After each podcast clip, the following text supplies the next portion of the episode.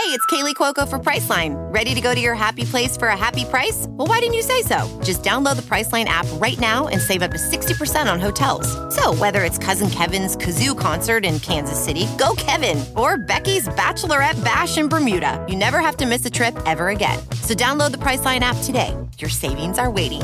Go to your happy place for a happy price. Go to your happy price, Priceline. This is a headgum podcast.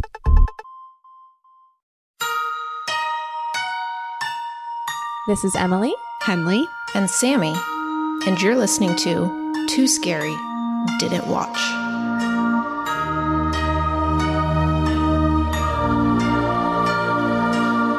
Hi, everyone. Welcome to Too Scary Didn't Watch, the horror movie recap podcast for those too scared to watch for themselves. I'm Emily, and I am too scared to watch scary movies. I'm Sammy, and I like watching scary movies, and so I watch them and I tell you about them. And uh, we're missing our our dear Henley. It's been a while since we've all three been together. I know. Oh, God, I miss it. I miss it. I miss it. Sometimes, and you know, sometimes life gets in the way. Sometimes life finds a way, and sometimes life gets in the way. That's true. Those are two things that are true. Um, and we want to support everybody's well being here. And sometimes that means you got to not record the podcast with your friends. And so we miss Henley very much. And we should, we'll all be back someday. We promise. We promise. Let's just say Henley would have uh, had a hard time with this week's Yeah, we movie, did- so yeah, it I- may be a blessing for her. I I personally loved it, and I can't wait to talk about it. But um, before we get into this week's movie, did anything scary happen to you this week, Emily? Um, did anything scary th- happen to me this week? I well, I'll say that I have developed throughout the past two years. I have developed some habits to cope with the constant anxiety, and some Good. of It's them important. um, is important, and and we are still very much dealing with all of that anxiety, but. You know, we've re- re- reemerged somewhat into regular life ish, the new normal, whatever it is. Um, but I have not abandoned these habits. And I'm starting to realize that some of the things that I'm doing, I- should stop, but I can't. Like, um, for example, and you know this to be true, Sammy. I so early in the pandemic, going on a lot of walks, right? That's what everybody was doing because you should just go outside and go on walks because we were go- going very stir crazy. And I started listening to um, Harry Potter in Spanish audiobooks Yes. because I'm like, uh, here's what I'll do. I'll work on my Spanish. Um, Harry Potter's comforting to me. This would be great. This was more than two years ago. More than two years ago. Yeah. There are Yep. only seven books. We know this. Mm-hmm.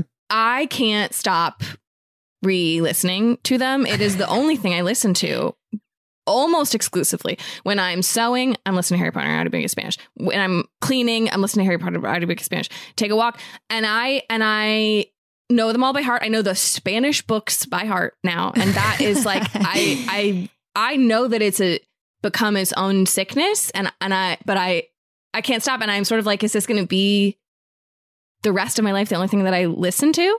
You've recommended podcasts to me. I've started listening to some of them. I I'm still if I have to You choose, gravitate back to that. Absolutely. Absolutely. I, I, I wish I had logged the hours of how long I've done this because it's, I'm alarmed by it, but I also won't stop. And the other thing is, you know how much I like to um, sit when I'm in the shower. I've talked about this before. I love when it's been a hard day or I'm honestly just trying to treat myself. A lot of people think of sitting in the shower as a like a sadness activity. I couldn't disagree more. I find it to be indulgent and Mhm, um mhm. I just really I love and it used to be an infrequent thing, a little treat for myself as I'm taking a shower and maybe I'll sit down for a little bit. Um and I I have a, one of those little bath pillows that you put against Yeah, the yeah, back yeah. wall and it now lives there permanently and almost every time I shower, I just sit and I lean against my little back pillow and I sit in the shower and and that makes me take quite a long shower and and the, again these things just they don't feel sustainable but i i i feel myself just gri- just just grabbing hold of them like so tightly and i just don't know when um i will stop and it's a little concerning You know, I don't know if it will be any comfort to you, but these don't sound like bad things to me, really. Thank you. Thank you. No, I'm And- certainly they could, there could be worse spices than here in Spanish and sitting in the shower, but but is this just forever? Is basically what I'm still a little bit scared about. Have you thought about expanding to something a little like adjacent, like Lord of the Rings Spanish audiobook, like Yeah, another fantasy? You wouldn't. no, that sounds awful to too me. Crazy, too That crazy, too crazy. Awful to me. Okay, okay. I, I even tried to spice it up listening to there is like a Spain Spanish Harry Potter audiobook and I've Oh, done yeah, a little yeah. bit of that and I'm With- like mm, this isn't what I like. The lisps on the S. Yeah, and I'm like, feel I don't like this. This isn't what I know. This isn't what I love. And I've gone back back to my original Latin American Spanish Harry Potter audiobook that I rent on my phone from the LA Public Library, which has them all. So I say embrace it. I don't know if that's what you want to hear, but no, I love to be enabled. I think it's fine, and I think it's honestly pretty cool. I think both of those things sound cool. So Try sitting I in the shower. I support it. really recommend to anybody to try to sit in the shower as like a fun choice and not, you know, I'm too drunk or I'm too sad, which is usually how it happens for most people. It's a Mhm. great treat. It's a great treat. I love that. Sammy, how about you? Anything scary this week? Yeah, there was something a little scary. Oh boy. I know when you tell me that in our real lives, oh, I'll tell you about it on the pod. I'm like, oh no, she's she's saving something and it, she's had something's bad. It's it, similarly, you know, it could be worse. But okay, so I was gone last weekend at a bachelorette party and it was in Sonoma and I drove. And so on Sunday I drove back kind of a long it's like 6 hours not the not the craziest drive That's a but you're day, you're tired after it was a 4-day bachelorette party which is a little longer than most. So I was pooped. That's I was- very I was very tired. By the time I got home so excited to just lay on the couch Uh-oh. watch some TV have an early night go to bed at 9 p.m Mhm. And I was on track to do just that. Oh, boy. and as I turned off the TV to go to bed, my smoke alarm let out a beep, just one single beep. Mhm. And I'm thinking it's the chirp, the low, that fucking low battery Yeah, thing yep, yep, always yep. happens at these inconvenient times. Mhm. So I fucking drive to Rite Aid. Oh I wow. was out. I was out of batteries. I'm usually I'm usually pretty good at keeping them on hand. And you didn't just take it off the wall and put it outside and think, hope there's not a fire? Because that's what I do. I probably should have done that. But no, I didn't. I looked in my drawer, it was out of nine volt batteries, said, Oh my God, I have to drive to Rite Aid right now. This is not what I want to do, but I also do not want this to be happening all night long. So mm-hmm. I went, I got a battery, did it, changed it. Fine. No more beeps. And for five days, that remained the case. So I Oh. did get, I did get rest This story night. really jumped in time more than I, I- thought it, did. would. I, I, I, it's been a journey. Okay. So then Friday night, I watched this week's movie, and literally the second it ended, Mm. a beep from the smoke alarm. Same one? I don't know because it's just one beep. So by the time I can investigate, You don't know where it's coming from. I can't see where it's. co- It's just very fucking loud. And again, just one, and then it stopped. And I was like, okay, well, I'm not. It's a new battery. I'm not. I, there's nothing I can do. So I went to bed, and it just beeped periodically throughout the night. Oof. uh, woke me up a couple times. My cats are in hell. This is their nightmare. and by the morning, I, I I called my landlord, and he came and he replaced both of my smoke detectors because we I was like I replaced the batteries on both of them already. It's still doing it. And it's doing it in a way that it's not consistent enough so that I like kind of look crazy because it's like is it really happening or is she just like making this up? And I was like I swear to god it's happening. And he's like okay hopefully they're just like faulty. We'll replace them. So he replaces both of my smoke detectors. Seems fine. He leaves an hour later. Mm. beep again.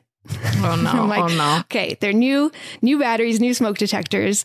So now I go and I take both of them off the wall, unplug them, Oh, uh, yeah. take the batteries out. I put them in my hall closet, Yep. co- cover them in blankets and mm-hmm. pillows, shut the door. Mm-hmm. Uh, what could possibly be? That's the end of the story, right? Yeah, No, yeah, yeah. It's not. Another hour later, the same beep, just as loud. And now I'm just like, what the fuck is going on? I felt so crazy Yeah. it was making me this took basically all of Friday and bled into Saturday as well, where this beep is just like haunting me. And eventually my other landlord comes in and is like, Where's your carbon monoxide detector? Yep. And it's this other hidden detector. Yep. And it was that. And we fucking figured it out. But Jesus Christ, I felt like I was losing my goddamn mind. And my cats are, are, are so on edge now because there's just been like, They're just waiting for the next beep. there's beeps and men coming into the house fixing things they barely know what a man is. and so they're very, very stressed. Oh, but no. I think we're on the other side of it now. I think and, you must you must be. You yeah. and if a beep happens It's not fun. while we're recording this podcast, I will, um, I don't know, turn into the Hulk. I will, or evaporate into thin air. I don't know. I'll be so furious. Those are two very different responses. I, I don't know. Something is something is gonna something's gonna be really bad. it's really infuriating. I remember when I used to live in a place where it had I had a staircase to my bedroom, and so the ceiling above the staircase was as high as the second floor. But it, but there's, you know, you know how staircases work, and and and the smoke uh, detector was at the top of the staircase, but in a way that like you couldn't reach it. You could only reach it on a ladder, but then you'd be putting the ladder on the staircase, and it that was happening to me. Where it was beeping, and I was like, "How the fuck?" That's I, and I ended up getting a big, um, I get a broom, and I just smashed it off the ceiling because I was like, "I can't live this way." So that was my solution. It's hell. It's hell. Oh, it is hell. I, I, you know, so I hate smoke detectors. I see, I get that they're and they're good. They're good. We need them. We need them. Carbon monoxide detector too. We need that, but They're on my shit list at the moment. Yeah, fair, fair. But uh, another scary thing that happened to me this week was I watched a very scary movie that I loved a lot. Okay. Had you ever seen it before? I had not. Okay. This was my first viewing, and this has been one that I have been excited about for a while because Which makes me nervous. uh, I've just heard a lot about it, a lot of great things. I figured we would do it eventually, and I'm very happy that that day has come.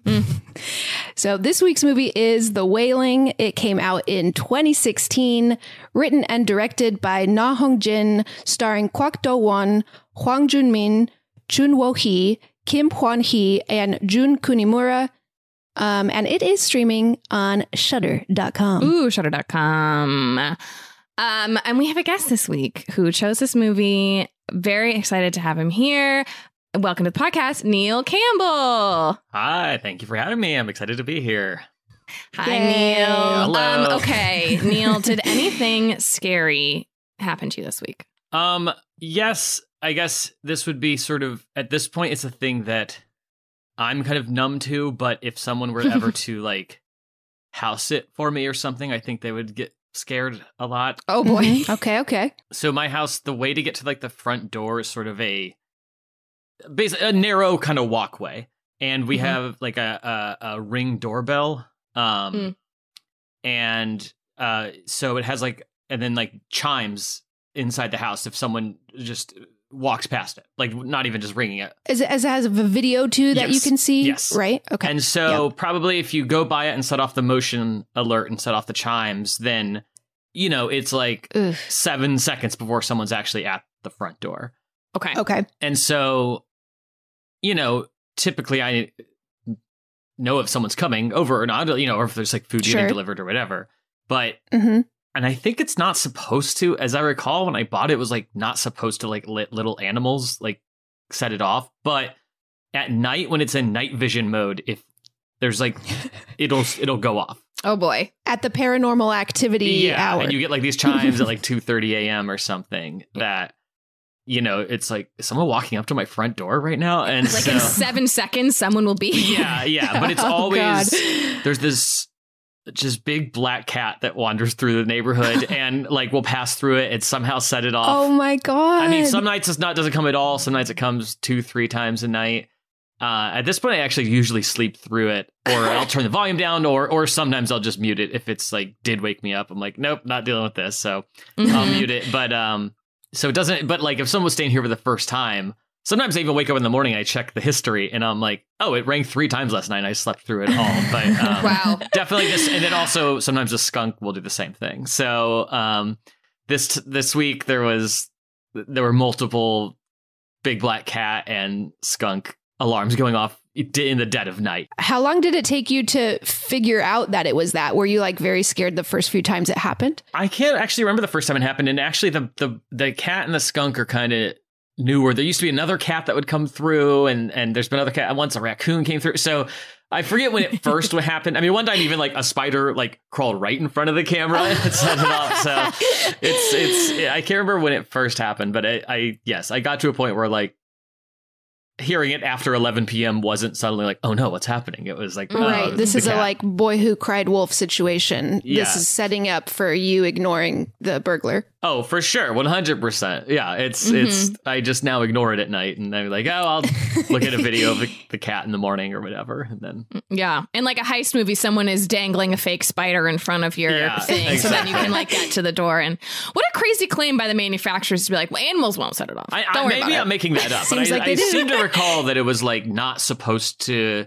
Like a spider set it off. Come on. Yeah, But a very close up it was spider. very close. Yeah, true. I will say, and maybe the cat just is nocturnal and, and skunks are too and stuff. So maybe animals just aren't coming during the day. It never gets set off by animals during the day. So I do think there's something about these That, dark like, black vision. animals, these black cat, Yeah, the yeah, skunk in the night vision, like contrasting the image enough or whatever that it sees it more than it should or something. But Good to know if I ever get a ring alarm to be aware of That that. would scare me because I would be very scared. yeah. That would scare me a lot. That we have a lot of critters that like walk are around here at night, and even just hearing them rustle around at night, which is a normal animal thing to do, I sometimes get scared because Yeah. it could be a it could be a person walking around. Could be. Um. So Neil, Yes. I hear that you like horror. I'm a, I'm a big fan of horror movies. Yes. Can you tell us your relationship with horror? I'm dying to know. Well, I would say sort of probably my my main headline. I mean, I just I I love them, and I've. I mean, let's see. I think when I was in high school, Scream came out, and not that that was even like my gateway. I mean, I remember, I remember being at like a sleepover when I was you know ten or something, and and they had rented um Pet Sematary, and I I didn't watch it. I like Mm. hid the whole time. Mm-hmm. And then I actually remember like then this isn't even a horror movie, but people for like another birthday party were watching Total Recall. And I'd heard someone gets shot in the head in that movie. And I was like, that sounds Uh-huh. so horrifying. And then I was like, I'm gonna be brave and watch it. I'm 12 now or something. And, and it's like literally like a it's Sharon Stone or something. It's like a red dot goes on her head. It's not like Yeah. it's not like as grotesque as I thought. And then I was like, oh, I can handle anything now. So then I think I really I remember then watching like The Fly and really liking that and stuff. So I was like, oh, I instantly went to like I can deal with this. But then You just needed the one, the yeah, one shot in the head, then, and like, you're good. Scream came out and that sort of led a bit of a resurgence and and sort of went from like, oh, there's always some new like Friday the thirteenth or some schlocky thing coming out to like horror's kind of cool again, you know? Mhm. And um right. yeah, I, I've, I've loved it ever since. But um, I, I don't even know why I mentioned Scream isn't like for me personally even that pivotal, but just that in the era, I think that really like That kind of definitely was a moment. yeah, Yeah. mainstreamed it. Yeah, Because what was that, 99? Yeah, 94. Scream's probably- Oh, 94. yeah, because I think Scream Two even came out when I was in high school. Yeah, so I oh, think yeah, it's like true, Yeah. true, true. 90, 96 and ninety eight.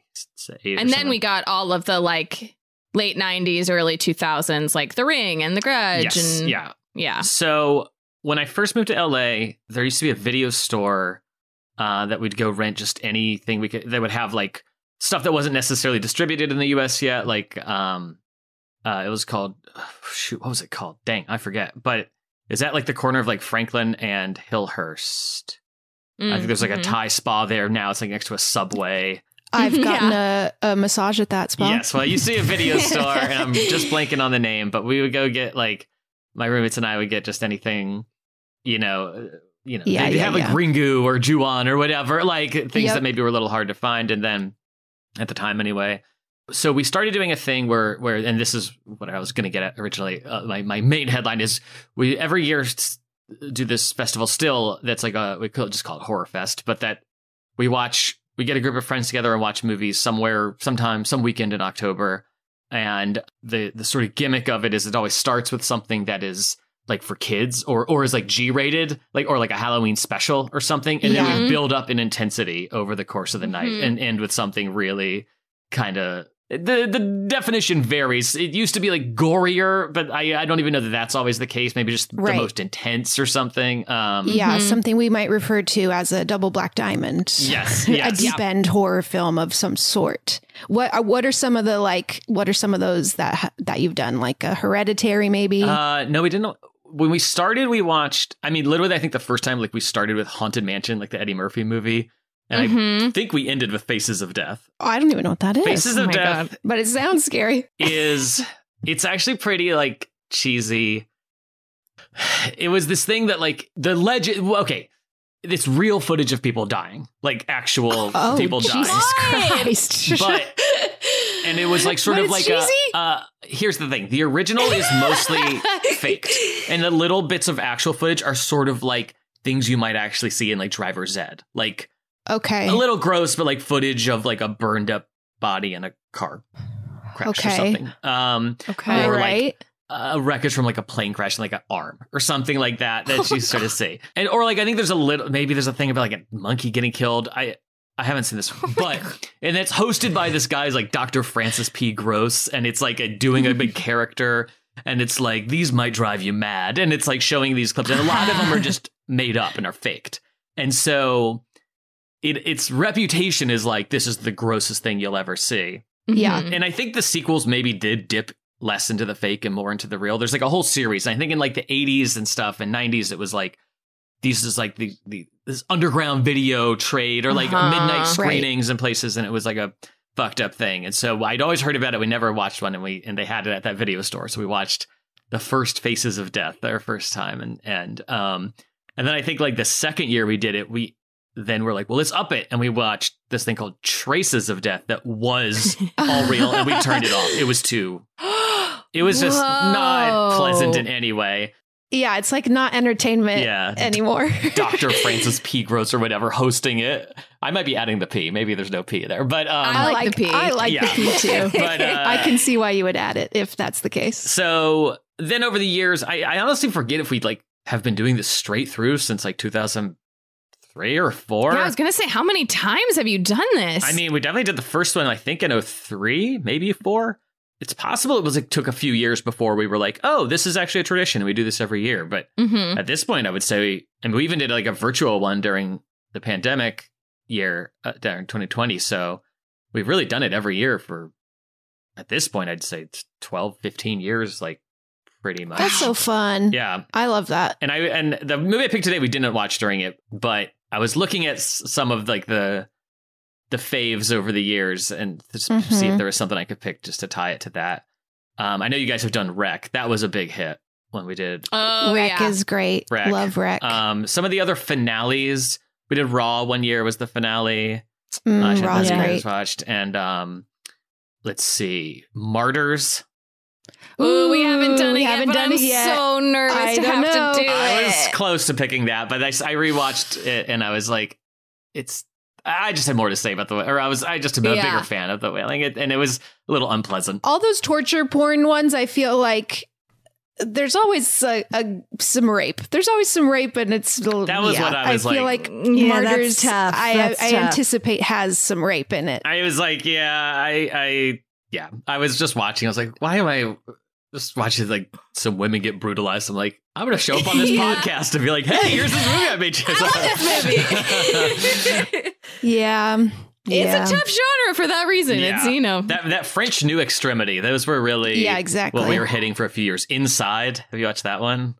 No, we. The, I feel like the only one of those we've done is High Tension. High I- tension. Oh, that was the first one we did of those. and Mm. I I liked it. I I Yeah. think pro- probably that might be considered one of the tamer ones. It has a twist that like doesn't make sense, right? High tension. yeah, the, t- the twist doesn't really make sense. no, Yeah, I love that. Uh, yeah, high tension. We did. Um, that was an early one. Martyrs.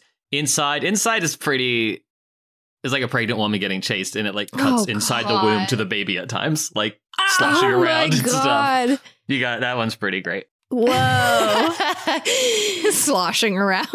yeah, it's like I want to see those movies, but we gotta we gotta space them out a lot. Yeah, we did High sure. Tension a little too recently, so we'll wait Yeah. a year. We'll wait, We'll a, wait year. a little bit. we did Raw recently too. Yeah, Raw's great. But yeah, that's like what I sort of mean. Like some years, like probably the scariest thing was maybe watching like sort of a ghost, like a like a J horror kind of thing or something. But then we Mhm. would end with like Raw or something, which is more intense, but wasn't the scariest of the Uh-huh. night, you know. But yeah, I would say the ones that have like sort of that like well crafted horror scare. I mean, like you know that The Conjuring does and stuff. But I think that a lot of like Japanese horror. Uh, and like Insidious and stuff do, do, do a lot. Those I think are uh, when you're watching with a crowd seem to be the most effective when it's Yeah. kind of like Mhm. that just that sort of thing of like it's looking under the bed and then looking up again and Uh-huh. then looking under the bed and then when you come back up someone's in the bed you know that Yeah. type of uh thing oh we watched one this one i also almost picked for today called this argentine film called terrified Aterrados Ooh. I've heard of that. There's also a film called Terrifier, right? Because I feel like Yes. I mix these two up. Terrified is Terrified is pretty scary and, and great threat. But again, I was like, I just had a little more, I think, to talk about the Wailing. But It's crazy how there. I mean, there are just so many movies, and Don't like I keep started. thinking. I, I know. I'm It's overwhelming. I keep thinking we're gonna run out, or that like yeah, uh, we have when we ask a guest to come on, and I always feel a little guilty sending the list of like we've already done so many, and there are just so many more that uh, are that. Like there's always new releases, but there's so many that we haven't even heard of, let alone covered, and it's Yeah. just it's amazing that you've been doing this horror fest for years and years and years, and you, there's still all these movies to cover. It's really yeah, crazy. There's a yeah, lot. for sure. Yeah. So, yeah. So we, always- you know, we'll try to mix it up. We'll try to get a ghost thing and something really gory or something with like a Something for everybody. slasher or something. Yeah. You know, or like some of like the Fulci kind of like gross out Italian horror stuff and, Mhm, and, uh, mhm. we, yeah, zombie we've watched and stuff. So, yeah. Um. So, what was the first time you saw The Wailing? Uh, You've s- seen this movie before. Yes, yes. This is my favorite movie of the year 2016. I saw it spring of 2016. Um, there's these theaters in LA, the CGV cinemas in in uh, Koreatown at like Sixth and Western. Uh huh. Hmm. I've I saw Train to Busan there. I've seen Oh, a few cool. different films there, and and so I saw The Wailing there spring of 2016, and I just like loved it. Like was was so blown away, and it was one of those things where like, oh, this movie's great, and then you know. The end of the year, whatever you sort. I not that I've ever even like written down a list of like favorite movies, but you sort of Right. mentally do that, and Mhm. Yeah. I was like, I remember the end of that year, I was like, I liked Arrival and I liked uh, Manchester by the Sea. So I was like, I don't think anything topped the experience for me of The Wailing. I I love that movie. So I, I just I was at work and, and my friend Luke Del Tredici uh, was like, watch this trailer. This looks good. and I hadn't heard anything about it. And then he showed me the trailer. I was like, yeah, that looks great. And then it came out like a few weeks later and I saw it. And then I went and watched all the director's other movies, which aren't really Mm, horror, ooh. but um, uh, yeah. Hell yeah. Um, yeah, I'm really excited you picked it. I've been wanting to see it for a while. I'll give I'll give us some stats about it. It has a 99% on Rotten Tomatoes, which is I, I looked because I was like, that must be the highest Horror? Rotten Tomato rating that we've ever done. Yeah. And the only one higher is Host, the Zoom one, has a hundred percent. Ha. Huh. Um, and that's not aggregate, if that's the right term, because like Get Out and Us are number one and two in aggregate w- ratings, so they have lower Right. percentages, but like a lot more ratings, so they're Uh-huh. like That ranked makes it- higher. yeah, I was gonna say not many people have maybe ranked yeah, Host. It was scary. I liked Host. yeah, I, I liked it as well.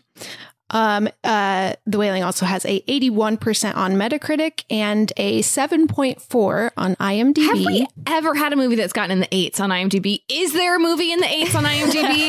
Nobody who rates things on IMDb actually likes movies. Probably The Godfather. I'm sure like Avengers Yeah, Endgame is Godfather. like 8.7. Yeah. Yeah, I think they're they're rare for sure. Um, and the budget for this film was eight million US dollars, and it made fifty one point three million dollars. And I have a little bit of trivia, not much, but something I was interested to hear is this is Ari Aster's favorite horror movie of all time. Oh. And there's a shot in this that before I knew that, I was like, this shot is like exactly in Hereditary. and so I was like, oh, that that makes sense. I feel like I could see a little bit of Ari Aster's inspiration. Wait, because Hereditary's after it. Yeah. Hereditary was 2018. Yeah. Yeah. Okay. I just got tripped up. And then this one, I was just happy to read that Emily will not have context for it yet, but it's Oh, okay. that no animals were harmed in the making of this movie because there are some parts There's, where I there's was a like, couple moments you're not sure. Yeah. yeah, I was like, there's no fucking way that this is fake. And it is, thank God. Well, there's one. Okay. Okay. it says, so it says no higher animals were harmed. So there is a No worm. higher There's a an- worm that gets uh, it, a hook in it, and that is real. Would the Humane Society have a problem with that? A worm? I, d- I don't know. You know how you have to get like a Humane Society approval on a.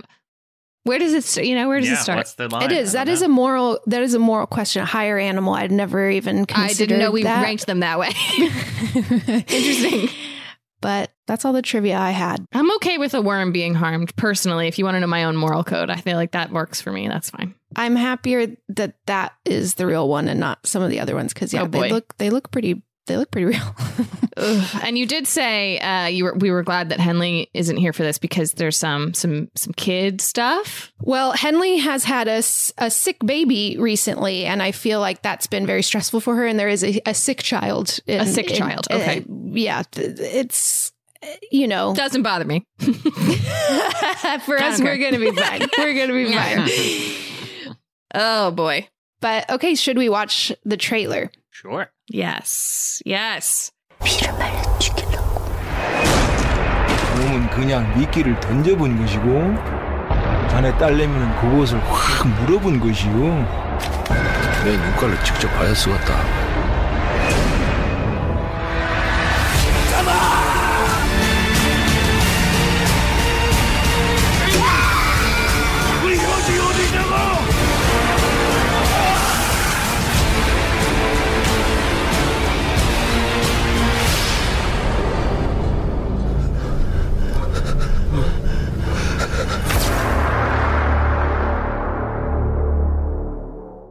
Whoa. This looks really cool. And This also looks gorgeous. It's Yeah, so it beautiful. Yeah, I was going to say the cinematography is Hong Kyung Pyo. It's the same cinematographer as um, Parasite.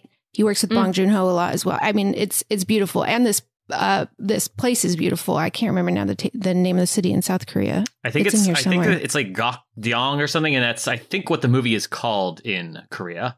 Yep, yep. It's struck me at multiple times throughout the movie. I was like, "Holy shit!" It's like this. So this place is so beautiful. I want to go here. Yeah. yeah. And then some really bad things happen there that make you not want to be Yeah. not want to be there. Ooh, ooh. Oh, I'm very excited. I still feel like I don't know what it, it could possibly be about to happen. That's kind of the magic of of the movie. Yes.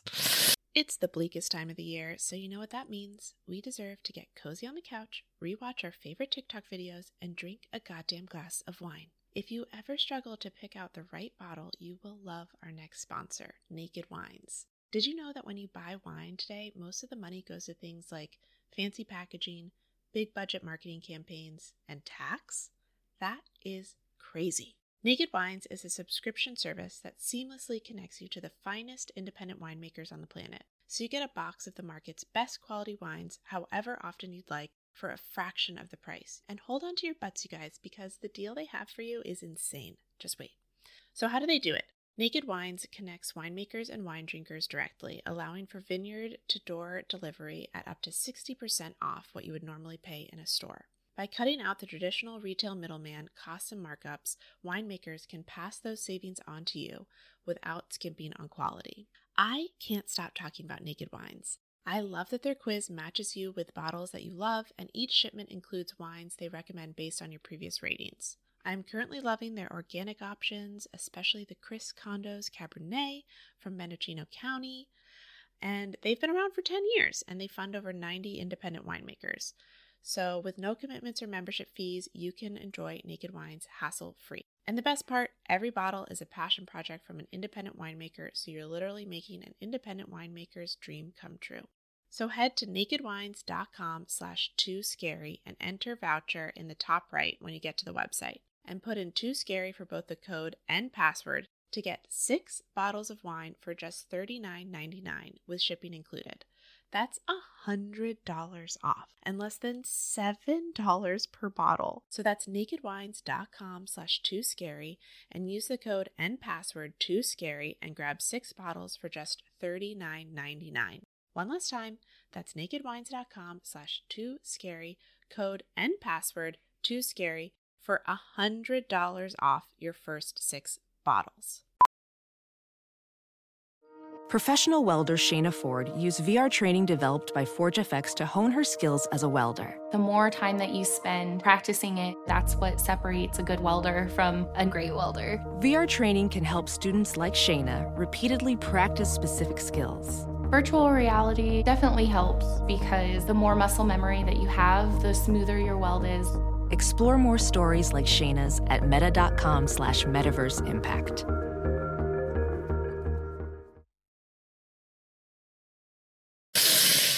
And it's a long one, so should we get into it? Let's do it. It's crazy how talking about a movie can sometimes take longer than if you were to watch it because you got to like really, you know, show not tell. It's know? also one of these movies. It's like Mulholland Drive or something, where like, okay, I'm trying to describe what you see in the moment and not try to offer the interpretation of what is actually going right. on. Yeah, Uh-huh. it's tricky. It can be tricky. But yeah, I'm here for you, and you take it away. Okay, so it begins. We're in this village in Korea, and I think the first thing we see is the guy baiting the hook with the worms. I think that's like the opening Uh-huh. shot, maybe right, or at Real least worm, opening okay. scene there. Yeah, A low, a lower creature. yes. Mhm. and I, this police officer is sort of like this chubby kind of he's, he's got a wife and a daughter lives with his his mother-in-law as well. And he like gets a call that he has to sort of show up to a crime scene. And they're like oh you need to eat first. And he's like oh, i can't. I should go to the crime scene. And they're like no no you, sh- you should eat. And then it like does sort of like a hard like a comedy cut basically. And Mhm. he's like having a full meal like uh, uh, eating a big meal before he goes, and then when he finally shows up, they're like, "Where were you? What took so long?" And so what you get and there's a lot of like slapstick and a lot of comedy It's very funny in the beginning. Yeah. first like hour or so of this movie it's it's that same thing that i think you know bong joon-ho also gets a lot of deserved Mhm. praise for of like being able to kind of Blend these genres together. blend the genres yeah exactly yeah Yeah, and it was, it's like so effective in horror because that really like puts you at ease, Yes. so that then when upsetting things happen, you're like, ah, I thought I was having a good yeah, time. Yeah. so Oof. and here's where i forget a little bit like they go to this crime scene and there's like So the main guy, our protagonist name is Jong-gu, and he yeah, he arrives and after we've seen him, you know, like eat his breakfast and stuff, it's like clear he arrives to this crime scene and is it's like a lot gnarlier than he anticipated. Like he seems like, oh, oh my God. like he's very taken Yeah. aback by Mhm. it and looks a little like in over his head.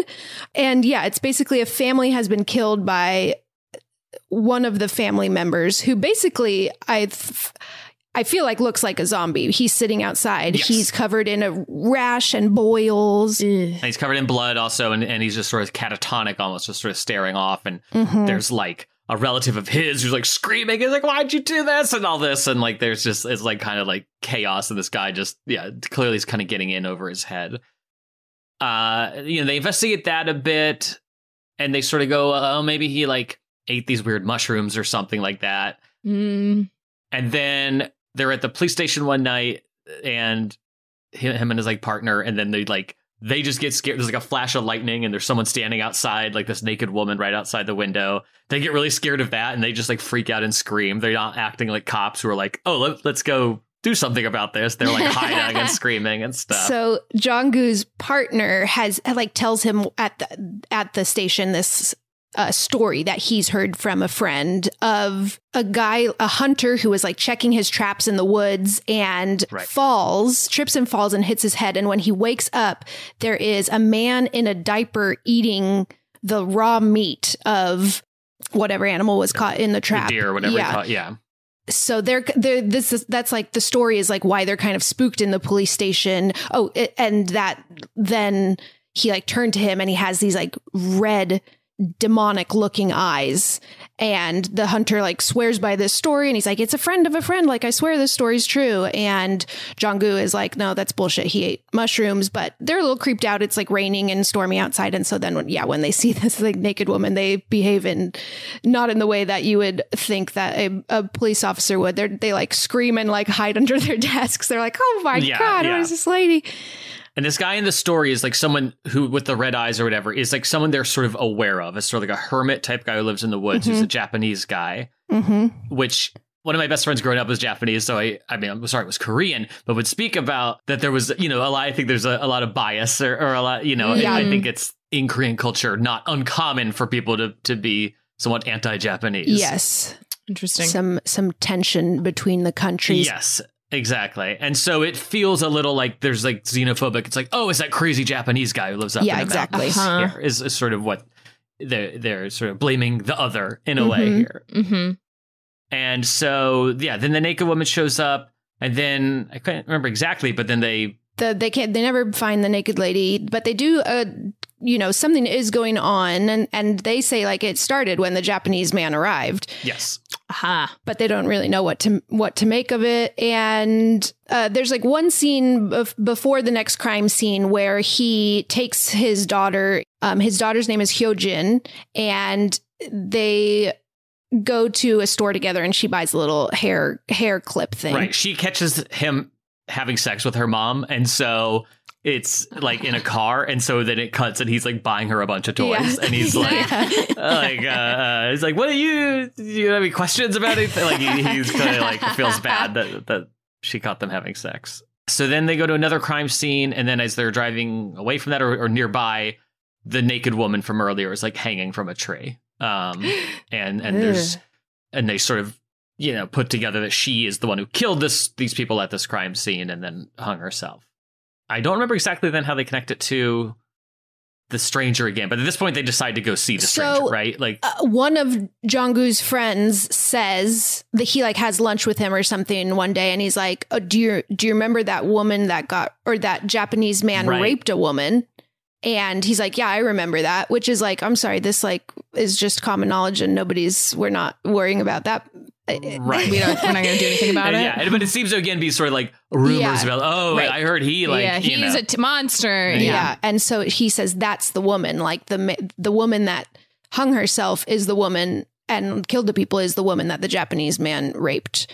Goodness. And it's also like it seems like Jonggu and his partner are not taken super seriously by the rest of the department. And so, because like none of what happens, I feel like is normal police protocol. It seems like they're kind of off doing their own thing, being like, well, I guess we'll investigate the Japanese man because.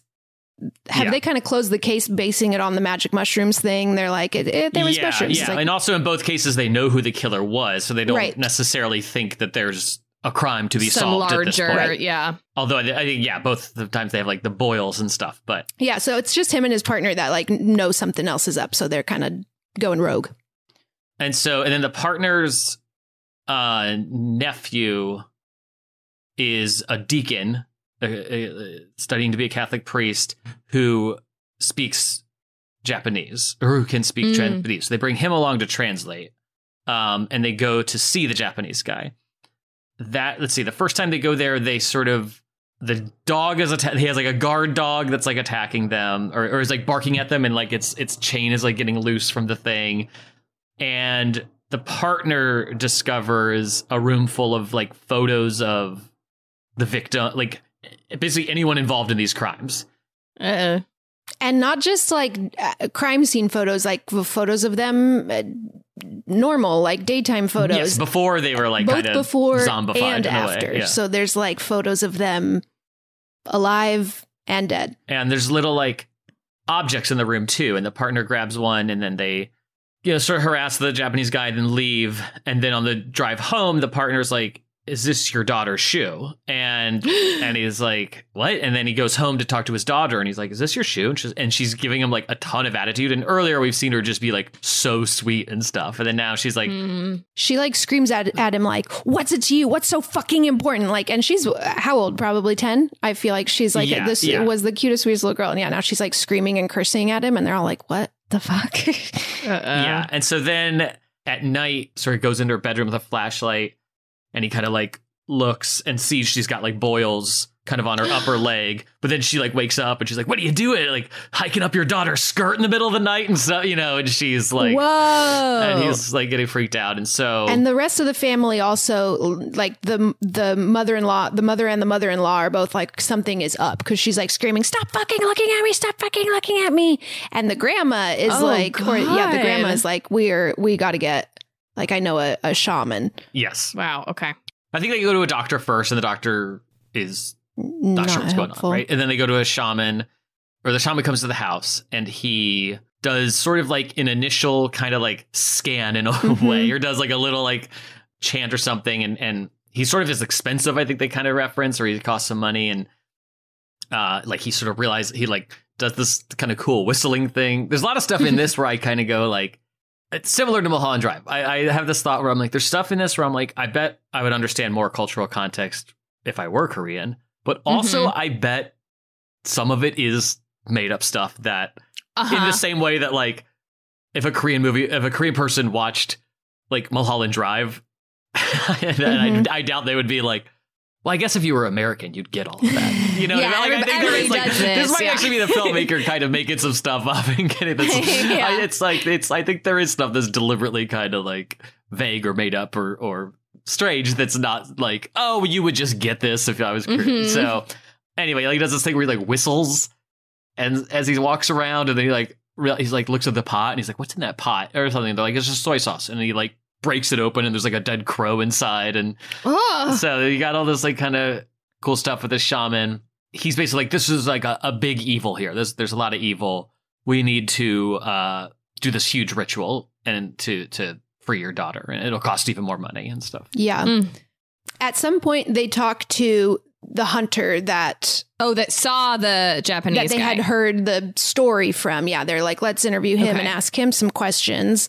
And Yes. Oh, yes. Yes. Yes. they make him take th- take them to the site that it happened and there's a bunch of dead animal corpses and he's like this is it this is where they um this is where he was eating the corpse and it starts like raining and they like tell him that he has to come with them to the house and he won't and they get in a little scuffle and he falls and and hurts himself again the hunter guy who already fell down this hill once and they're the cops are like oh fuck so- sorry sorry and like trying to make it better um and he's screaming at them i hope you both get struck down by lightning and at that moment Right. a lightning bolt hits him hits the hunter and they take him to the hospital and his wife or something is at his eh, bedside and he's in full body bandages Oh, because that would burn you. yeah isn't that crazy there's a scene in Yeah. I always think about what that would you'd get electrocuted, but no, you'd all you would get burned. Yes, and there's a scene in Sinister 2 which I watched recently where so they're like where they're all electrocuted and all of their skin turns crispy even though they're not on fire. Yeah. And I had never considered that as a thing, but yeah, But I guess that's because what even when you get like a little shock, if you like t- uh, like from an outlet or something, it's hot, Right. Because it. ooh, Yeah. Oh yuck. no, I don't like that at all. When I was a kid, I thought that if you like caught on fire, you melted. Like burning didn't like occur to me. I was like, oh, you'll melt like Wicked You'll Witch or melt. something. Yeah. like a little candle. Uh, yeah. The other thing we've also forgotten that is is, is sort of crucial. This this will now make no sense to anybody. When they're they're just sort of like guarding the crime scene, and this woman who's like the woman in white, I think Mhm. is kind of her thing, kind of comes up and it's kind of like tossing rocks at uh, uh, our main guy, and she it sort of speaks very kind of uh, uh, cryptically to him, and and he's he thinks she's just like bothering him and like sniffing around the crime scene, and then it leads to him seeing a vision of the Japanese man, and and then he like wakes up like it was a dream, and so anyway, Yeah. this woman in white becomes an important character. but, Yeah. Okay. um, that was earlier on. And so while they're at the hospital at the bedside of of the man who's been struck by lightning, there's like some screaming happening and in another part of the hospital they're like emergency like everybody get over here. And they follow just to see what's going on. And it is the guy that they had I, I'm pretty sure it's the guy that killed the family in the opening scene, right? The one that was kind of like a Yes, yes. catatonic and he mm. had been in the hospital there. And he's now convulsing in this way full body convulsions like his looks like his back is breaking and he's like half dangling off the bed and there's like blood coming out of his mouth. And there's this moment they're just watching in horror. Uh, everyone's just screaming doesn't know what the fuck to do. And and there's a part where his clavicle breaks and like pops Yeah. out and it's so i just like it got me it made me feel so gross and i just was like we can't Yeah. not include the clavicle part because it was i've Yes, never yes. seen just and that's all that breaks like the rest of his bones don't break but just like he's convulsing so hard Yeah. that he breaks his own clavicle and it oof yuck Yeah, yuck. Yeah, so let's see. Like at one point they leave the daughter alone with like a neighbor to watch, and then they come back and the daughter's like stabbed the neighbor. And I don't think she's dead. I think they're kind of like wheeling around and stuff. But like it's clearly like that. it's- I think this is like okay, we need to do the shaman's expensive. yeah the ritual, daughter is clearly Uh-huh. getting going in and out of some sort of possession she's like full exorcist at times like screaming fuck you at her parents when this is absolutely not her normal Yeah. behavior And it, and are, have they linked? Has the cop uh, linked the boils to the other? pe- Is he like seeing that as Yes. a through line to these other Yes. crimes? Okay. Yeah, but there isn't a lot of like other chatter about that. It's not like people Okay. are like, "How do we solve the boil?" Like it's again, sort of Yeah. every, all these cases sort of seem to be closed, and the but there's this uh, overall mystery of what's going on with these people. And when they when they were at the Japanese man's house, he like came back and saw them at his house and they kind of just left. They were so scared of what they saw there, all the drawings that they're just like, uh uh see you see you later and just Yeah. leave and they they try to ask him you know like why did you come here and he says even if i told you you wouldn't believe me yeah, yeah, and this is this. They go back to the house and they sort of really threaten him, they go back and he's like cleared out everything all of the incriminating evidence and he kills his dog also this time. Uh, but not for real. not yes, for yes, real off screen. But yeah, the dog gets off leash while they're there to try to get the evidence, and he's s- screaming like, "Where'd you put it?" And he's like, "I burned it all. I burned all the photographs. Like you're not going to find them." And the dog gets off leash and attacks Jonggu, and Jonggu fucking kills him with a, a axe or something. What do you call that? Like a Pickaxe, pitch, yeah. pitch, uh, the the ice pick almost looking thing. Yeah, yeah, like a miner's like pickaxe kind Mhm. of thing. Yeah. Um, and the Japanese man does not seem fazed by the dog dying. I I thought. Yes, he's just kind of staring at the guy and doesn't really respond as he's like, "Get out of this town." But then the next morning, a goat is strung up dead at Jonggu's house. So Yes. we're like, oh yeah, something is something is up. And now Jonggu does believe that the Japanese man is responsible for what's happening to his daughter. At this Yes. point, he's pretty much like blaming the Japanese guy for this. Yeah. Okay. And so then they hire the, the shaman to do the exorcism or the death hex or whatever they call it. He says something fun like, "I'm going to cast a deadly hex tomorrow at the do- the hour of the dog," is what he says. Oh, yes, yes. It- like he looks at it like he drops like rice on a table and sort of like says, This is what I need Mhm. to do. Like, it's a very, the guy playing the shaman is great. It's, I mean, everyone's Yeah. very good in this movie, but, but it's, it's, it's definitely kind of like a showy big Yeah. deal. Hmm. So they start doing this big, crazy, like exorcism essentially ritual. And it's cross cut with the Japanese guy who has found yet another like dead body in a truck. Um, oh, there's been some other crime along the way. We've seen, we found two Okay. more bodies Mhm. somewhere. And they're like, oh, it's Park Junbei, I think is, is that's the name of the guy who like, we got to find him. It's he killed his wife and somebody or whatever. So we, we just know there's some other guy out there named Park Junbei. So we see the the Japanese man find him like dead in a truck covered with boils and stuff. And so we're you start they start cross cutting between this like exorcism ritual and the Japanese man doing some kind of ritual of his own. But as things are happening in the exorcism exorcism ritual, it seems to be harming the Japanese man. And yes, he's trying to sort of desperately do his own ritual. And it's in it, and he's taken a photo of like the dead guy in the truck, and it involves the photo and all this stuff. And so, um, and then meanwhile, our Jonggu is with his daughter, like just you know ten feet away from where like the shaman's doing the ritual, and she's convulsing like the guy in the hospital. Like her, she's sort of like oh. bending her back weird, and like it looks like she's maybe about to die. and scream screaming for it to stop. She's like, "Make it, make Yeah. it stop, make it stop, make it stop." Oh. It's horrible. The little girl is so good in this. It's really. Really? Yeah. I was worried about her and how good she was. She's like, how how does doing this performance affect you as a kid? I guess maybe it doesn't because you're not really thinking about things in that way yet. You're just like, I'm just doing a, I have like getting to yell and Yeah. throw my body around, but it like looks so upsetting. You're just, uh, ah, God, Yeah. Yeah. she was great. So then after this big sort of you know set piece thing cutting between these two rituals, the Jonggu says he stops the ritual and he goes, you know, you're killing my daughter. Stop this. And and he he not he doesn't let them finish the ritual. And the shaman's kind of like, you know, bummed about that. and they take they take Hyojin to the hospital and we see that the Japanese man is like collapsed in his ritual room and we see the woman in white looking at him.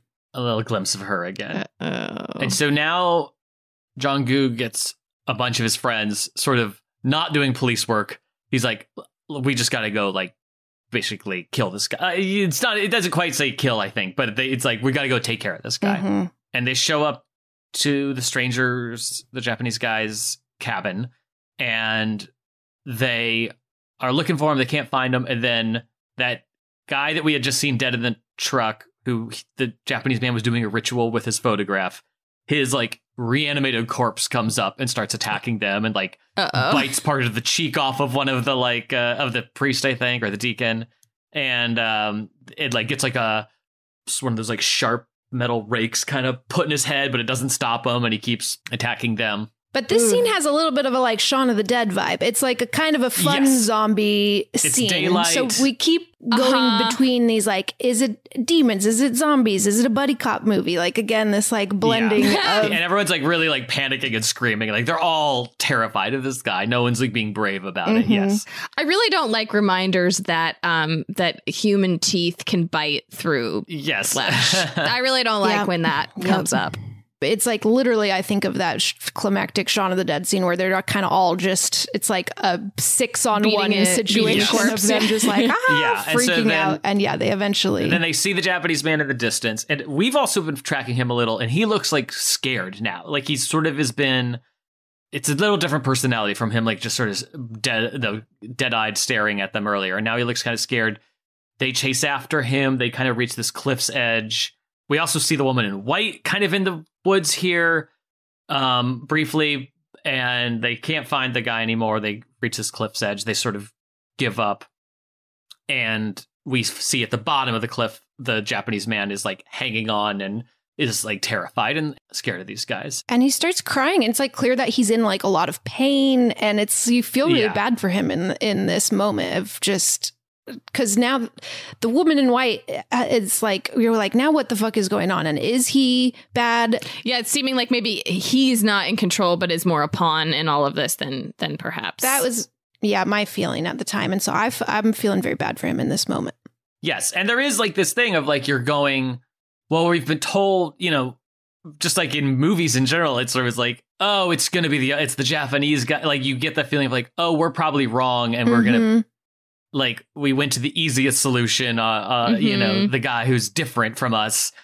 And we're blaming that guy, and it's going to be something closer to home or Right. something. You start to get that sense. in the very first time in the first time they go to his house when they ask him why he's here and he's like even if i told you you wouldn't believe me that, that's when i personally viewing was like oh it's not it's not going to be him Right. You're like, as you're watching, you're like, oh, maybe his, those photos are, he's trying to protect these people. Like, He knows something crazy is going on. And he, and so at this point, you're like, oh, maybe our guys are like the angry mob. The, and, and they've, Mm. and, and the Japanese man is some sort of protector or something like that. And so then the Japanese man, I think you see him kind of turn and see the woman in white or something. Then it cuts to the guys, the sort of mob that had gathered to get some mob justice, and they're just driving back down the mountain back to the village.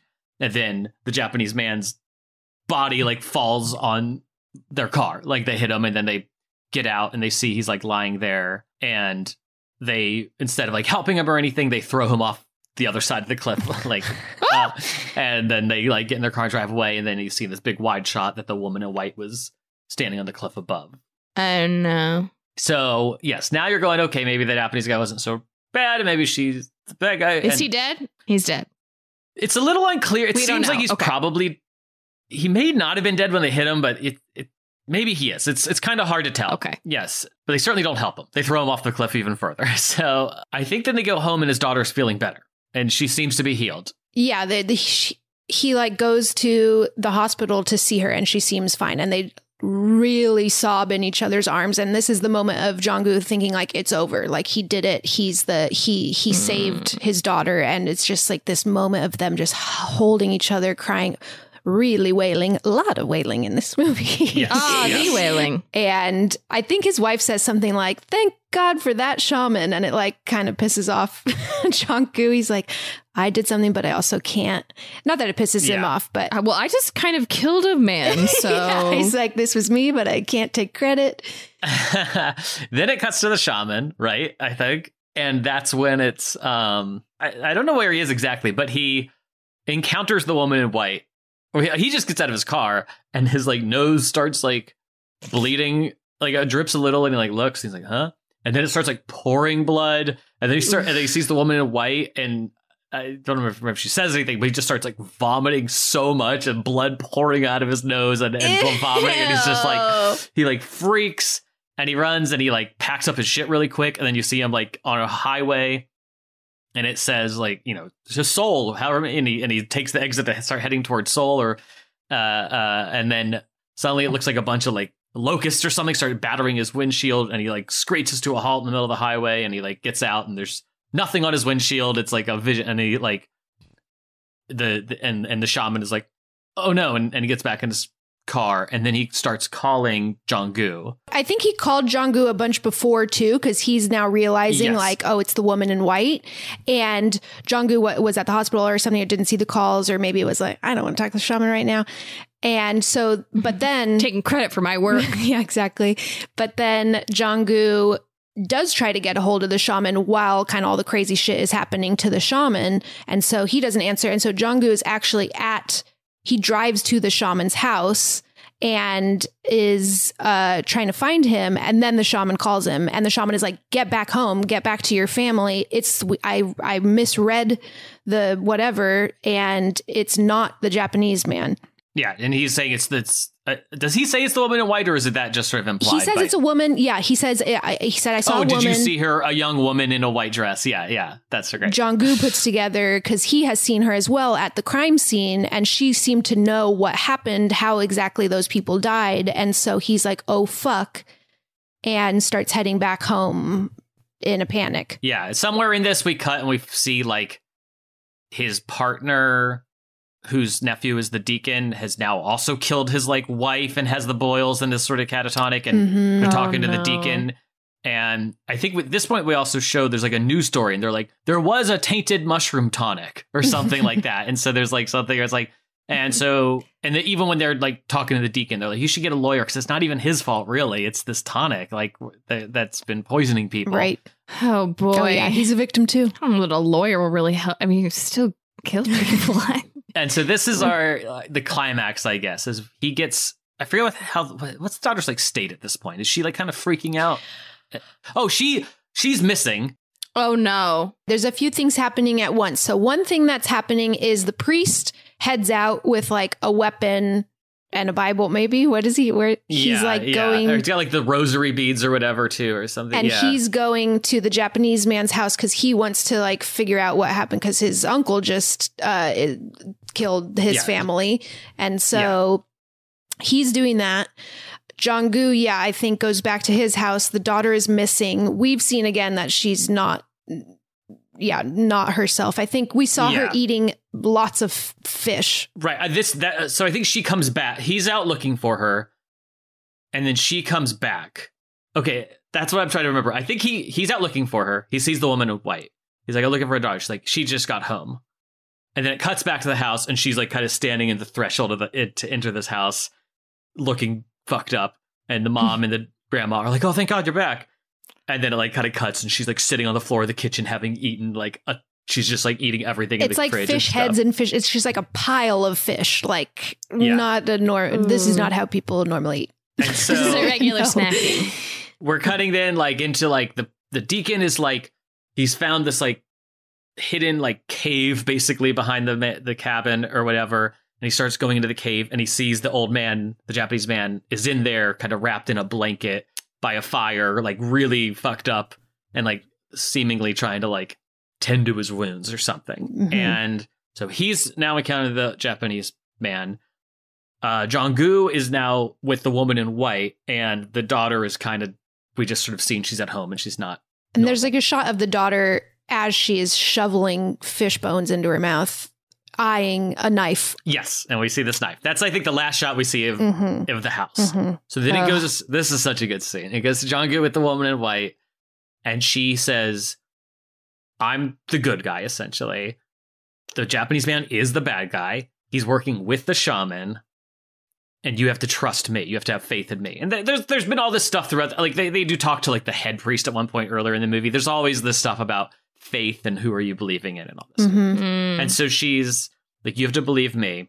I'm trying to help you. He's the the, the shaman's or the shaman is is helping the Japanese man who's basically a demon. And she says what you need to do to to save her is wait till you hear the rooster crow three times. And then if you do that and go home, everything will be okay. But if you don't do that, your daughter's going to kill everybody. And he's like really freaking out. He's not sure if he should trust her or not. Meanwhile, we're cutting to the cave where the deacon goes in and he's trying to talk to the Japanese man. He's trying to find like, there's always been this thing of like, are you real or are you a ghost? Even there's like a quote from the Bible at the beginning of like, ghosts, I'm a real man, touch me. Ghosts don't have flesh or something like that. And uh, so he's trying to figure out the guy's real or not. Yeah, or he says like ghost or a show me show me your true form. Yes, show me your true form. Yeah. And the Japanese man is like, You've made up your mind about me. It doesn't matter what I say. Like, you've made up your mind. And the priest Yeah. guy is like, No, I haven't. I'm trying to be like a, if you show yeah, me. but it is good. He's like, he's told me before. He's like, well, I'm the devil. And you're like, why? Then cuts back to the other to Jonggu when he comes back, and then he's like, yeah, he's like, that's what you think, isn't it? Like it's sort of being, it's still being tricky and yeah, stuff. you're, And like, you're truly like, what the fuck is going on? And Jonggu is also like, what the fuck is going on? Don't know who to believe. is this about like bias or or like prejudice or is this uh, is this whatever? And then so at this point, somewhere in all this cross cutting, then the old man in the cave picks up a picks up a c- camera, and we always know like taking photos has been part of like the rituals and stuff. And he picks up a camera, and his hands are like now like demon hands, and then it like reveals he's like fully just like a demon. He's like a Oh, crazy oh, he demon. just is a demon. He's a demon, and he's got like red eyes, and he like looks like a creepy, crazy demon. And it cuts back to the woman, and the crew, the rooster has crowed like two times or something, and then Jonggu sees she has earlier when he was buying his daughter all those gifts. He bought her this like pink Hair clip. uh, beret. Mhm. Yeah, this hair clip, and uh, and he sees she has the hair clip. She's wearing items of clothing from some of the other people who have been like have the boils on them, have, have been killers and stuff. And now he thinks, no, you're tricking me. And so then he runs back to the house Oh no. before the rooster crows the third time. He goes under this sort of little uh sprig of something that it's like, like, whatever protective herbs Yeah. that she has placed the like trap and yeah, wilts. And so the protection is gone. And then he gets inside. We're cross cutting back. The demon's now taking a photo of the deacon. the, I like that the demon has to take little photos. Yeah. he gets inside. His wife and mother in law are like dead, stabbed. The girl's sitting there with a knife. And then we don't even see really what happens next, I believe. And then I think we next cut to the shaman showing up. Yep. And he walks inside and he sees Jonggu is like basically near the girl's sitting out front exactly like the guy at the beginning, just kind of catatonic, covered in blood. The he goes inside. Jonggu is is uh, on death's door, kind of stabbed and fucked up, Bleeding out. Yeah. bleeding out. He goes back to his. He takes a photo of him. Right. Yep. He goes back to his car. He accidentally drops something. It has all the photos that the sh- the the Japanese man had earlier. He picks him up, puts him back in his car, puts the camera in the car, and then drives off. And then it sort of just ends with Jonggu like remembering a happier time with his daughter. And It's like flashes of a memory of him and his daughter on a roller coaster laughing and him mumbling to himself, Don't worry, daddy's going to take care of everything. Daddy's going to take care of everything. Yeah. And then he dies, and that's the end of the movie. yeah. There's also a big thing I will say in the woman in white scene where he goes, "Why is this happening?" And earlier he's asked why this is happening, and he's explained, like the shaman says, like, "When you go fishing, do you know what you're going to catch?" And he's like, "No." And he's like, "That's just what the demon does. He just like hooks some bait, and he doesn't know he's going to catch." And so that's there's no reason why it's happening. Your why it's daughter happening just to your daughter. took the It's bait. just your Yep. daughter took the bait, whatever it was. And then in this scene with the woman in white, he's like, "Why is this happening?" He's like, "Because you suspected someone who was you were wrong to suspect or something like that." And he goes, "That doesn't make sense. She was sick before any of that." And so there's a little bit of like a weirdness with that.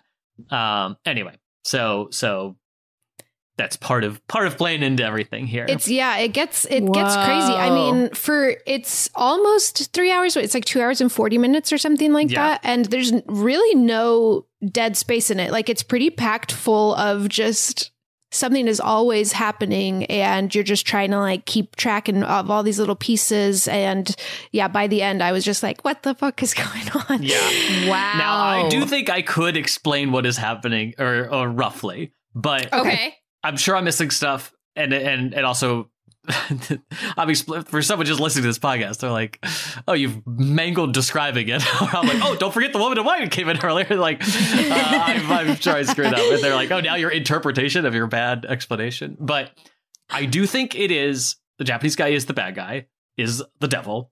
Mhm. I think the shaman is a human who is sort of like made a deal with the devil, Yep. who is bad but isn't like supernatural. Yes. And the shaman is like when he knows that Crow is in the pot, like he because he's in cahoots with the guy, and he knows like he put him there. When they're doing that ritual that's cross cutting between the two things, it's just a trick. Like he's not actually hurting the old man. He's trying to get rid of the woman in white is the good guy, and he's trying to get rid of her protections or whatever. Mm-hmm. And the old man is doing some weird like soul body transference thing Into the other guy that the zombie that to they the end guy up. dead in the truck, and so that's the evil spirit of the is in the zombie guy. Then He and then can take whatever form he wants. yeah, and so then that's why he, the Japanese man looks so scared for that sequence because it's now this other guy is in his body, and he's like, I don't know what's going on, and then she so it's a little bit of like a Schrodinger's cat thing where she's like, if it crows three times, and it isn't like he walks in before the third crow, and then the and then the killings happen. Like he shows up and they have already happened, but I, you know, I think it's just that he betrayed Right. that he that he Mhm. you know you just gotta Trusted the wrong person. Yes, and so even when because we also see the shaman in scenes alone by himself get scared by the locusts and stuff, but I think that is the woman in white fucking with him. she definitely makes him vomit and stuff. I think when he's leaving town, it's maybe the evil spirit going, uh-uh, you Mm. we got a deal, you got to work with me and come Ah, back. Right. yeah, you yeah, don't yeah. get to just come get out of this. And so he has to come back because of that or something. Yeah, yeah, yeah. That makes sense. and and in terms of like when he's like but she got sick before before I, did this thing that i'm being punished for i think it's like she did get sick from the earlier explanation He- she just took the bait it was random Mhm. but this like punishment now is because of like the hitting the guy with the car or something it's like they Mm. they actually hit an innocent man with their car because it was an innocent man's soul in this other body and then they throw Mm. him over like he sort of betrays his values or whatever and, and he doesn't know he doesn't know any better and so he killed a, an innocent person because that does in that scene does end with her like watching it or something and so that's roughly i think what is happening Yeah. but it's also like I would be interested if you watched it just going like, what if I to I mean, obviously we see a guy turn into a demon at some point. There's something supernatural. but if you did watch going like, would the tonic actually expl- if you did just watch it with the like it's all just tainted mushroom tonic, Right. would you see Yeah. characters like drink it and stuff throughout? I'm not sure. But Yeah, maybe. Oh, yeah. Maybe. There's like enough attention to detail that I wouldn't be yeah, surprised. it's so like the the production design t- is so great to Like there's so much like clutter in every every Yep. single person's like yard and house and stuff just has little like little like I don't know, just like like little piles of junk and and all over. It's it's really really great. One other little trivia that I Mm. thought was interesting is that the woman in white um, collects items from the people from the upper half of the body, and the demon collects things from the lower half. So she has Oh. the hair clips and like a And he bag. the shoe. the shoe. I never picked up on that. That's I really liked cool. that. Yeah, because it's, you know, the all. That's great. Yeah. Sad. It sort of leans into the higher creatures, lower creatures. Yeah. You know, Right, dogs right. versus worms. Yeah, exactly. But it's, it's funny because it's like the thing where you early you have that moment you're like, oh, maybe he's doing good. Maybe the Japanese man is, is a good person and he's Right. doing hexes to Mhm. save people, and and someone else is the bad person. Then it turns out like, well, that is a good instinct. It's just the woman in white who's doing it. But at this point, you've been taught like, no, no, no. If someone has someone's objects, it means they're bad. And so it's like it's such Uh-huh. a funny like. It really does keep twisting where you're who you're believing or not. Yeah. And it is, Ugh. I, I feel like a complaint about the movie is that it does end with the like, no, the xenophobia was good. Yes. Oh, that is the craziest thing about it to me. I almost like am the most impressed by is like there's no way you could you would do that with like an American movie. I mean, right. in general, and because people would be like, "Wait, what?" like, yeah. And especially with the like history between those two countries, I feel like. yeah, yeah. but I think it is like oddly like people are so used to like, well, a movie wouldn't do this, It Right. almost feels it's Uh-huh. like Yeah, like, oh, it gets away with it in a way. Yeah, like Yeah. Maybe just because it, yeah, that does feel so obvious. I felt my brain when you guys were explaining it, being like, "Oh, I that was very cl- the devil chose the Japanese man because they would be racist against him, and so mm. they're making him the Yeah, vi- yeah, like, yeah. You know, I think there is an explanation. Yeah, like and the that. dir- I- the yeah. director was very much like, I mean, obviously he wouldn't be like, yeah, I did it because I wanted to be racist. Like he very much was like, no, no, no, that like was not my intention. oops, oops, oops. Another movie I thought about bringing doing here, but I didn't do, but is worth watching, especially if you like this. Is have you heard of this movie, The Medium, that came out No, like last year? So it started as it's it's it's like I think co-written and produced by Na Hong Jin. Mhm. And I think it started as an idea he had of like, what if I just followed the shaman somewhere else? And then he like Mm. Ooh, started doing and then he was like no no no i'm gonna do a different type of shaman story um so it's it's it's there there is a shaman but it's not a, a shaman in cahoots with the devil or whatever yeah, and it's actually a thai film it's not even a it's not a korean film but Uh-huh. and it's the guy who it's a thai director who had made this movie shutter that i think got remade in america that's That part of like the sounds early 2000s kind of like Mm, uh uh yeah sort of asian horror wave there um yeah. but anyway the medium's pretty good Ooh, and I actually say it's more of like a true horror. Like I love the wailing, and it's cer- but it's it is. I know I keep saying Mulholland Drive, but it's similar. It is Mulholland Drive esque, and like it's not really pure horror. Mhm. yeah, It's it's it, like certainly there's some gross out stuff with like the blood and the cheek getting bitten and the clavicle and stuff, and there are some really like creepy sequences, but there's not really like stuff that's like huh like that. Uh huh. You get yeah. There's to- almost no jump scares at all. Yeah, Ooh, but the medium has plenty. So anyway, I would check out the medium sometime. Okay, It's I'm going to pretty add it to my list. I sort of love a horror movie that ends sa- sad and bad Me where it's like oh yeah no we didn't we didn't succeed and things got really bad and i also like that they're not uh, that there isn't necessarily really a reason why it happened to them because it's just like Yeah. well no there's evil in the world you fell into it sorry sort of like it's Right. like that is That's the life. scariest thing about life Yeah. is like some Yeah. terrible shit could just happen and there's no there's not always going to be an answer I love Sinister, Mhm. but uh, what I will say is, I mean, I remember I saw in the theater with Paul Rust, who who does the movie fest with me, the horror fest with me, and Mhm. like we just kind of laughed at that, where like Vincent D'Onofrio was on Skype, and he's like, "The demon's name is Bughuul." Like they just like it, it makes it so like, oh, it's all within the realm of human understanding in this in this movie. It's like. it follows rules we understand Here's what his MO is, and here's his name even, and here's what he does, and here's and here's maybe how to defeat him. Mhm. And Yeah. I there's just something I I think I I in general the the horror that maybe kind of elevates itself a little as much as I love all I love the schlocky stuff I love the Mhm. I love all the different types in different ways so it's not to say yeah. anything is like bad but like the stuff that elevates a little more is maybe the stuff where it is a little bit like you know it's actually kind of creepy is like you may not just be able to ever understand this and it may Yeah, and- yeah. and there isn't an easy solution even like my like interpretation of it is sort of i'm sure there's little things in it that are kind of contradicting that or or that are and even my interpretation is like i'm seeing scenes the characters didn't see so at least i'm getting like the characters Uh-huh. never gain this understanding and stuff Right. so um, yeah. yeah it is it is a lot of like their their best explanation is like uh you just it's like fishing it's a hook and obviously it starts with the fish hook but like it's you know you you don't really know why any of it's ever happening Yeah, I think Yeah. I do think that's best. Yeah, we've talked before about the the the first half of a horror movie is often better than the second half because building that mystery is like what we're all like, ooh, ooh, what's it going to be? And then yeah, when you ended up with with like a clear explanation, it's usually unsatisfying and it is Yeah, I much mean, creepier to just be like, that like could happen to you. Sinister 2 just has a character who like it, it almost becomes like a chess match between like like Right. we know what this demon does and maybe we're gonna try to counteract it in these ways as opposed to like it seeming mysterious and vague and sinister one, you know, for a Mhm. long time. Yeah. Also, like, there's no way if if demons if demons are real, I don't know, um, that they would abide by like human logic and rules, and you could be like, ah, I got I got you, demon. Like, no, it's a It demon. always makes You're me not- laugh in- you can't possibly. in Hellraiser when she I just rewatched a scene where she's like, I'll trade you him for me. and they're like, okay. And it's like, they don't have to do that. Like they would just be do like, whatever he wants. "What- do whatever the fuck we want.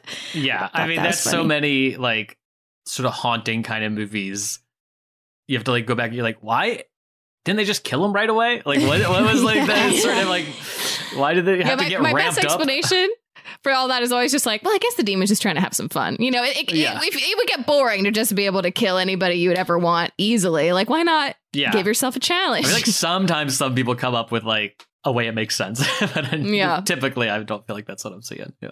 Um, but the even though this is not uh that we're saying that this isn't a straight horror, I do feel confident Emily and and our Henley would never want to watch this movie. I never want to watch it. Okay. Because I was just like, oh, no jump scares. Or maybe, no, maybe not. Especially Henley. I mean, the stuff with the kid is like really. Uh, it's just like the kind. Uh, there are scenes in it where it's just like everyone is in so much distress and pain, and that's like yeah. I feel like what.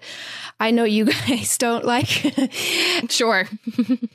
just like a, a feeling of of doom. Just seeing people Yeah, like, like that.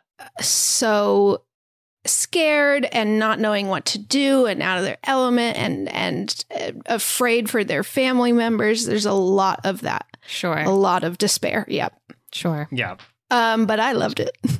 I ate that Yeah, shit you, up. you tend to love that stuff. Yeah. That's my favorite kind. I hadn't watched it in a while, and when I when I rewatched it, I was I'd forgotten a lot of stuff, and, but I was just like, oh yeah, I remember just how I was like, God, this is so fucking. The first time I saw like movies where they're done, and I like I immediately want to go like Google interviews with the director and read every Yeah. like Uh-huh. interpretation and stuff. I'm like, you know, if I don't care, I don't do that, and I would just Right. was, like, Yeah, yeah, immediately like, oh, I'm gonna go see this guy's other movies, and yeah, the, Mhm. the second the medium came out last year, I was like, a guy associated with the whale, the Wailing director is somewhat associated with this. Like, I gotta watch this. Like, Yeah, yeah, yeah, Yeah, yeah. i'm gonna check that out. I'm excited. That to know makes about sense, it. though. Yeah, that it, that Ari Aster loves it so much because he's, I mean, just oh, like absolute tragedy and a feeling of doom in every 2nd As like that's Mhm. his movies. So that Yeah. Makes a lot of sense. And he's like, I like. There's another guy making two and a half hour horror movies. so I'm Yeah, yeah, yeah. uh, and the shot that I mentioned that like looked like the Mm. Ari Aster shot. It's there's just a shot of the Japanese man like watching that really reminded me. I don't know. It's like probably a shot in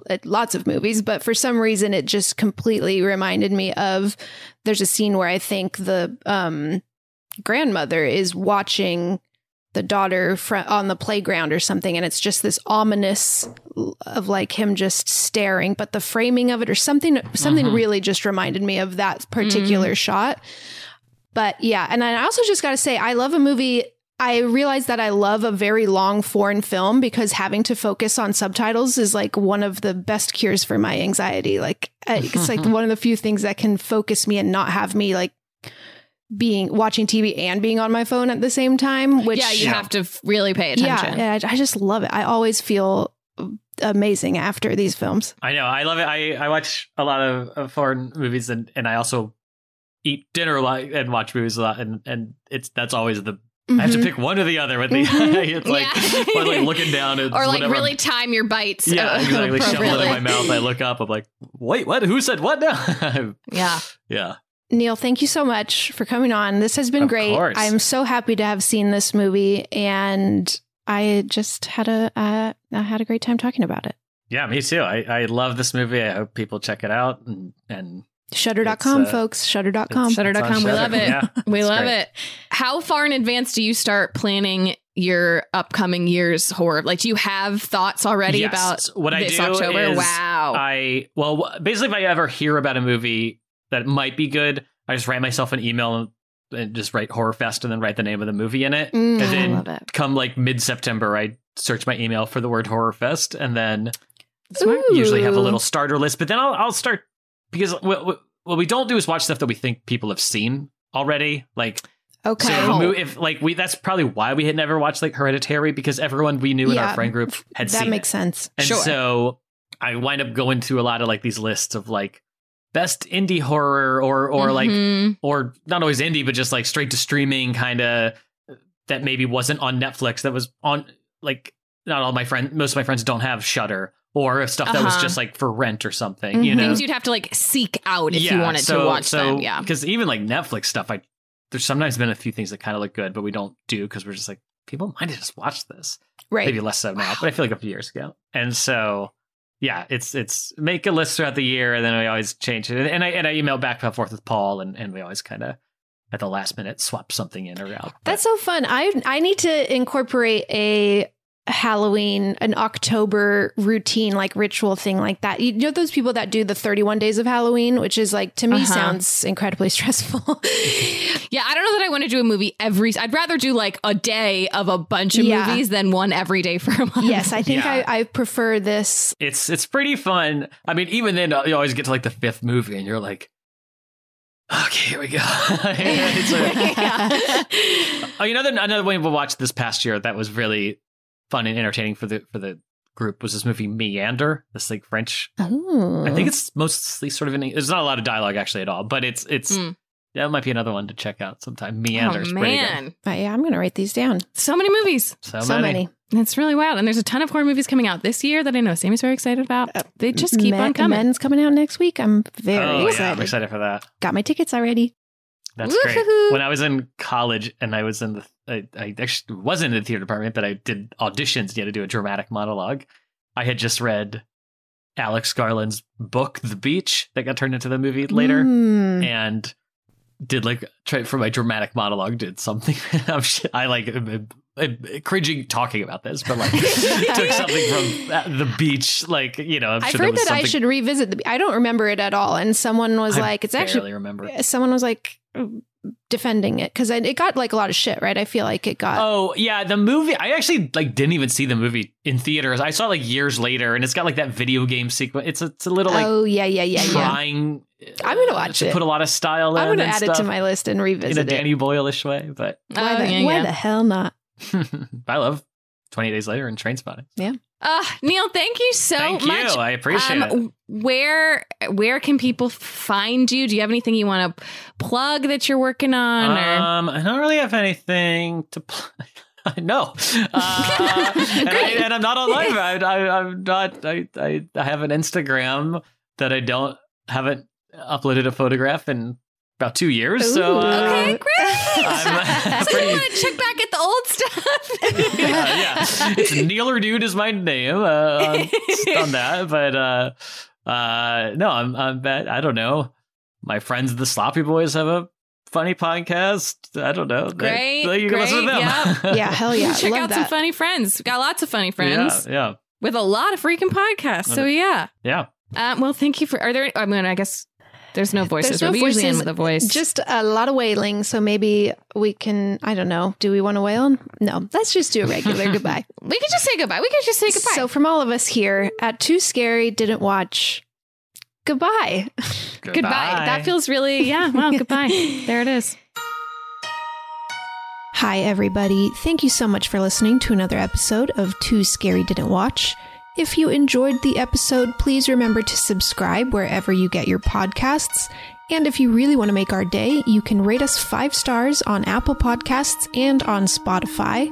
You can also follow us on social media at TSDW Podcast. We are on Instagram and Twitter. And if you want even more content, you can become a patron at patreon.com slash TSDW Podcast. We will be back next week with a regular episode. We love you a lot. Bye. That was a headgum podcast.